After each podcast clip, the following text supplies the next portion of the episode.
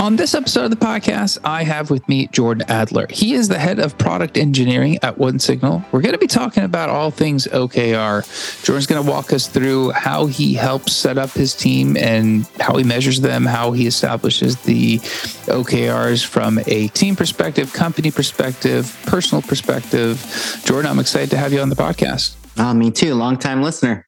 There you go. Thank you. Um, I guess to start start off, could you tell us what OneSignal does, and then what are some of your responsibilities there? Absolutely.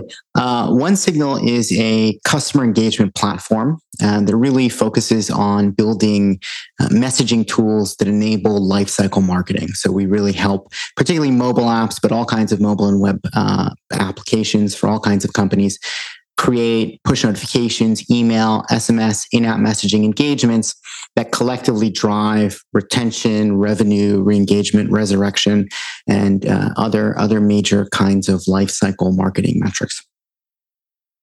Awesome. Awesome. And then your responsibilities there, what, what do you have to do there? Yeah, so I look after our product engineering team. This is a, a chunk of our engineering department. Uh, we have about five or six teams in product engineering that are all operating uh, independently with their own OKRs.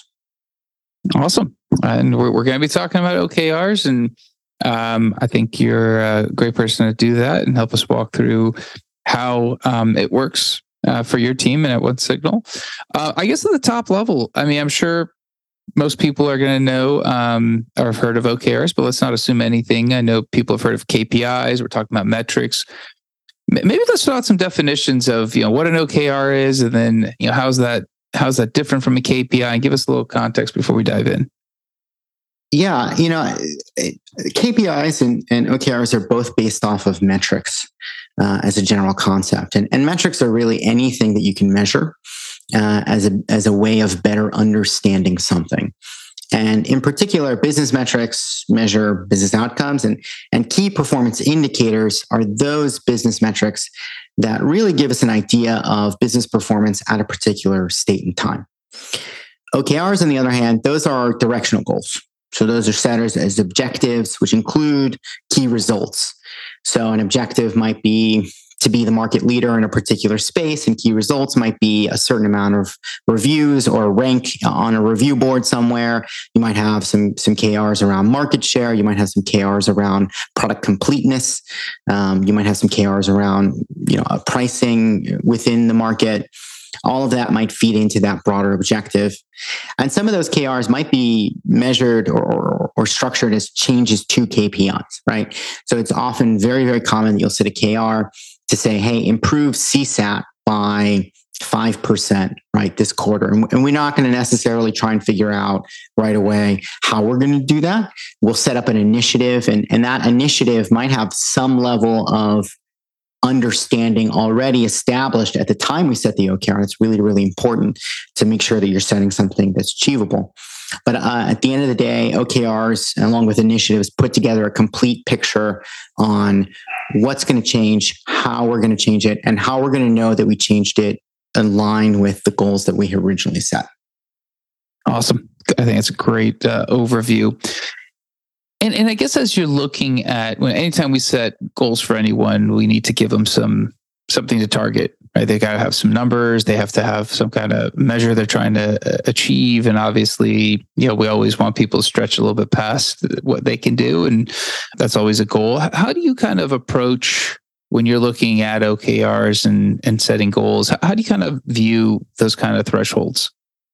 Yeah, I think that there are different strategies and different approaches. And it's really a matter of company culture, in my opinion. Because you can either set your goal for 130% of what you think is actually achievable, right?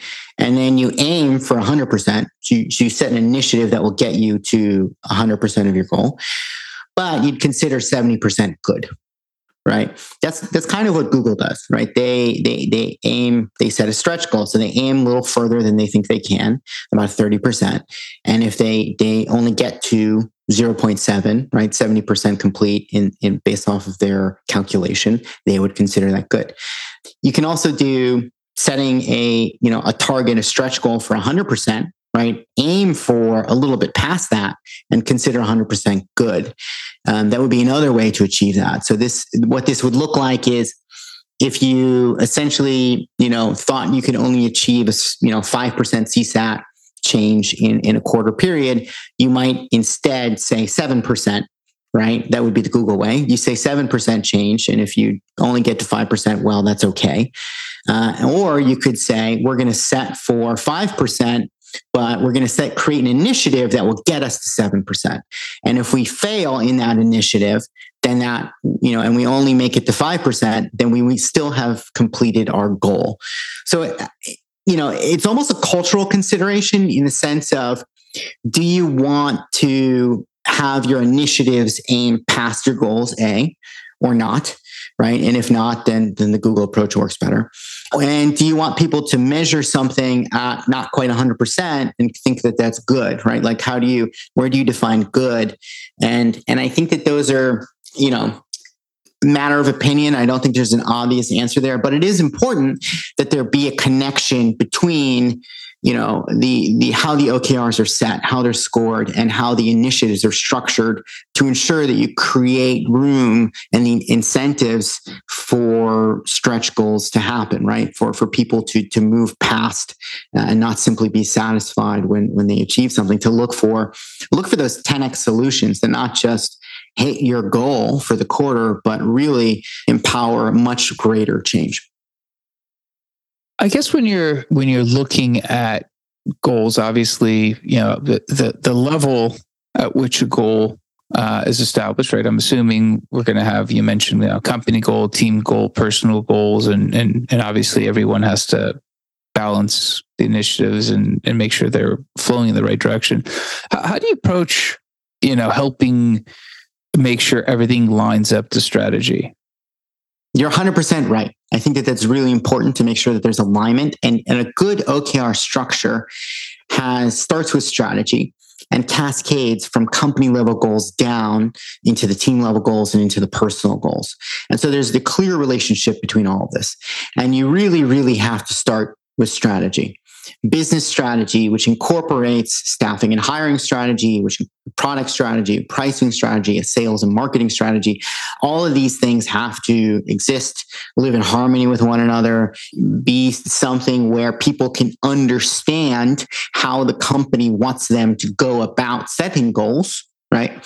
And then collectively at the leadership level, you can start to set company goals um, usually on an annual or sometimes more uh, longer term horizon, two or five year. Sometimes there's levels of company goals. Uh, and, and, a lot of that will depend on how mature you are as a company uh, in terms of staff and, and how many years of operation, just to, to be able to have the right signals to aim going forward that far in advance. And then team goals or, or even departmental goals above them right? Which which are usually set quarterly, and you can score them um, kind of every other week or maybe once a month. Uh, as a as a way to make sure that you're on track with those company goals, which are high, you know, longer term, which again is to help you understand if you're uh, on, you know, operating tactically in line with the business strategy. And then the personal goals really are are a mix of different things. So they feed they feed from those team goals. Yes absolutely. And and it is important that the personal goals include within them impact on the team's objectives because you know part of what those okrs is is a kind of a living contract between the company and, and the employee such that there's a, a shared understanding of what it means to be quote unquote doing a good job or quote unquote on the right track and so we, we usually set out personal OKRs, personal goals on a quarterly basis, scoring them once a week or once every other week, depending on you know the, the specifics of the project or the or the team or or, or the person. You know the, the different levels of cadence can help. When you're looking at you know sitting down, and I guess maybe personal goals is an interesting one because it seems like it could have a lot of variety uh, and variations in it. When you when you're actually working with somebody in your team to make sure they're appropriate, right? They, they fit the objectives. They obviously need to be personal to that person. Um, kind of what does that process look like for you? Well, usually we start by, on a quarterly basis, establishing team goals. And that's really where we begin. And that those team goals take into account the capacity of the team, like the projected capacity of the team, and other factors. And, and they look at team health and improving team health, and they look at team outcome, right? Not outputs, right? We don't want to see produce this many reports or produce that many PRs or something like that from, from like a team level. That's not interesting. What's interesting is specific business objectives changing. On the personal side, we usually do that immediately after team goal setting to kind of do quarterly personal OKRs. And quarterly personal OKRs um, take into account those team level OKRs and usually sliced differently, right? So the team level OKRs talk about business outcomes.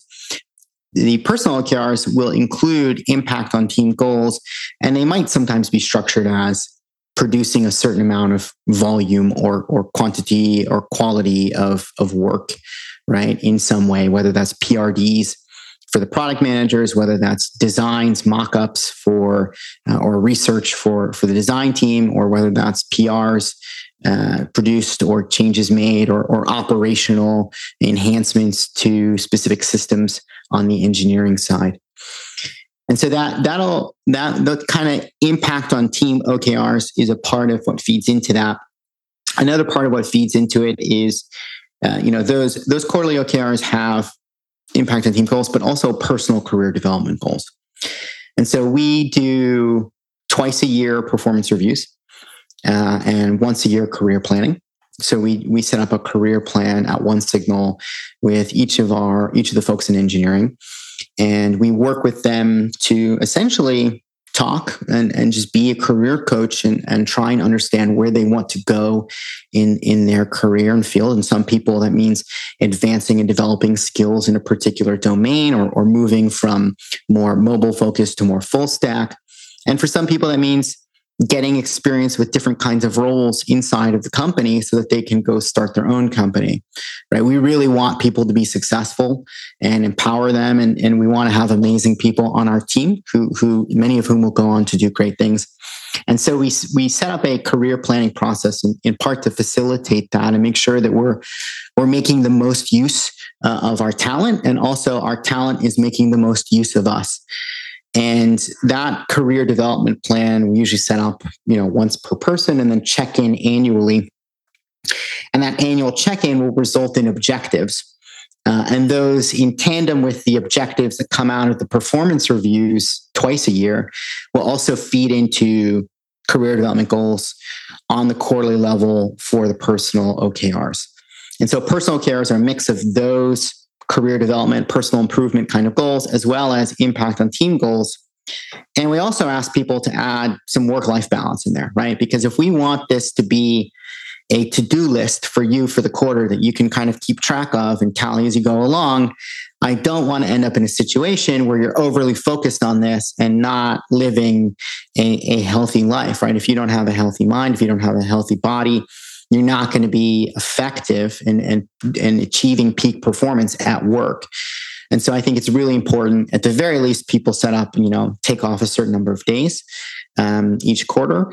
But some people also choose to set personal health goals around diet, exercise, or sleep, stretching, yoga, meditation, uh, or side projects and, and skills that you want to develop. That could be another good place to track that. And and by having that snapshot in one place, you can kind of keep keep your time management in a in a much more um, self-driven way and taking into account all sorts of different factors that don't overemphasize specific company objectives at the expense of the individual uh, performance.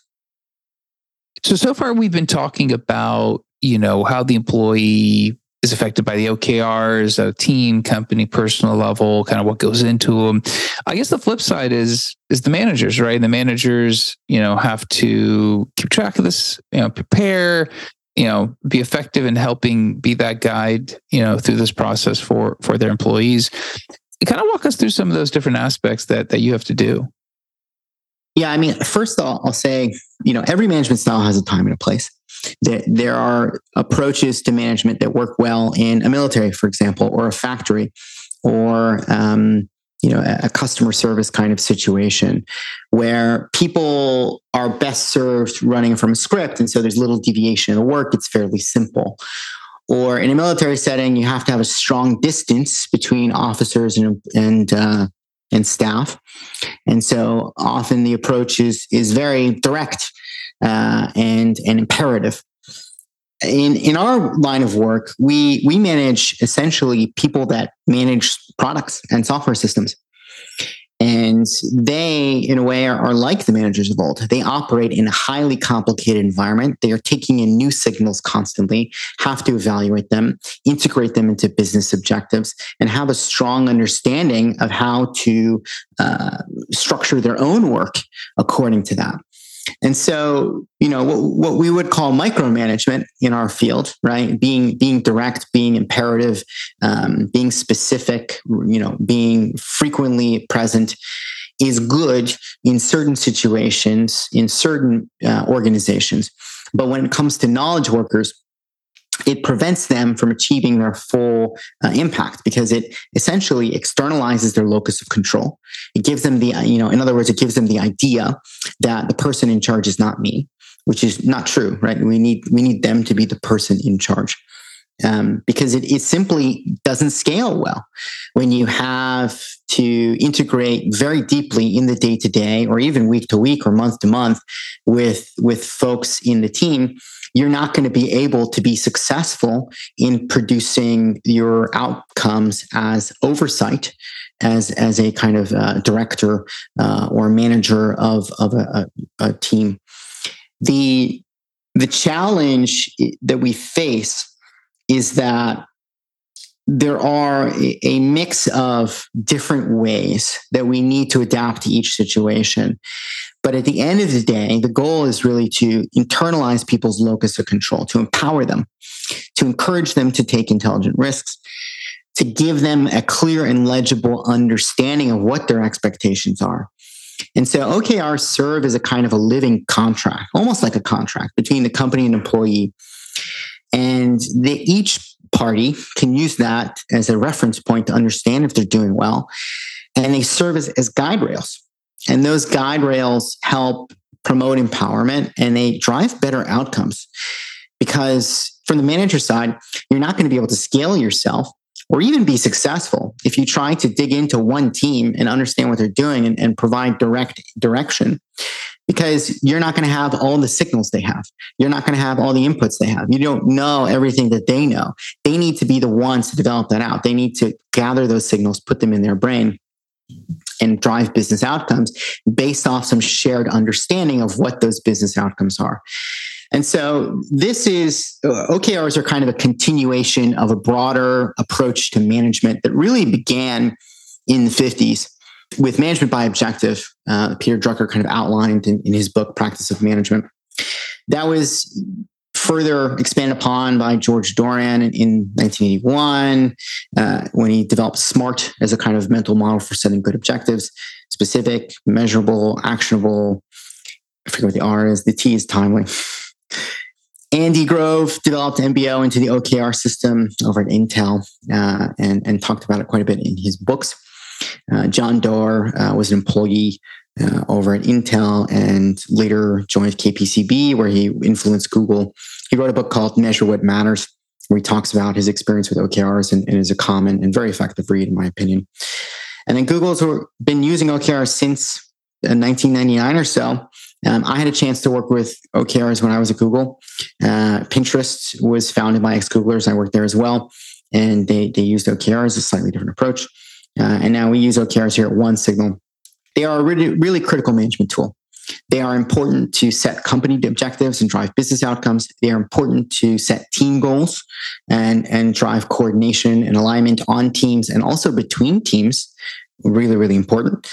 And also, on a personal level, which really can can serve almost in a different way as a kind of an enabling an approach to management that's optimized for knowledge workers and doesn't involve the kind of direct day to day interaction that you would need in other kinds of situations, but actually serves to the detriment of the outcome of business objectives in a knowledge working organization. You know, Jordan, I was going to say, I, uh, I'm glad we covered OKRs because I think uh, you have a great background. You've got you know years of experience under different orgs and, and now kind of running your own uh, team there in, in terms of uh, you know implementing OKRs. And I, I, this is great. I appreciate it very much. Kind of walking us through all the all the details of it. Yeah, thank you so much. It's very top of mind for me now. I'm having the chance to to work with a number of folks inside of OneSignal for the first time to set personal OKRs, and uh, we're we're rapidly growing. We are we are a, a rocket ship startup, uh, and I would definitely encourage folks who are interested to check us out. Absolutely, yeah. We'll have to have you come back uh, a little bit down the road and see how uh, how the OKRs have worked, what you learned, how things have kind of adjusted. So that'd be great. Um, but definitely appreciate your time. Thank you. Thank you so much. All right, that's it for this episode. We'll be back again, different guest, different topic. Until then, uh, two things. One, share the episode with somebody um, that might benefit from it. That's how we've seen the podcast grow, and I appreciate everyone that does. And also, you know, like, subscribe, comment, leave a review wherever you are listening to this uh, podcast or video episode. I appreciate that very much. Until next time, thank you and goodbye.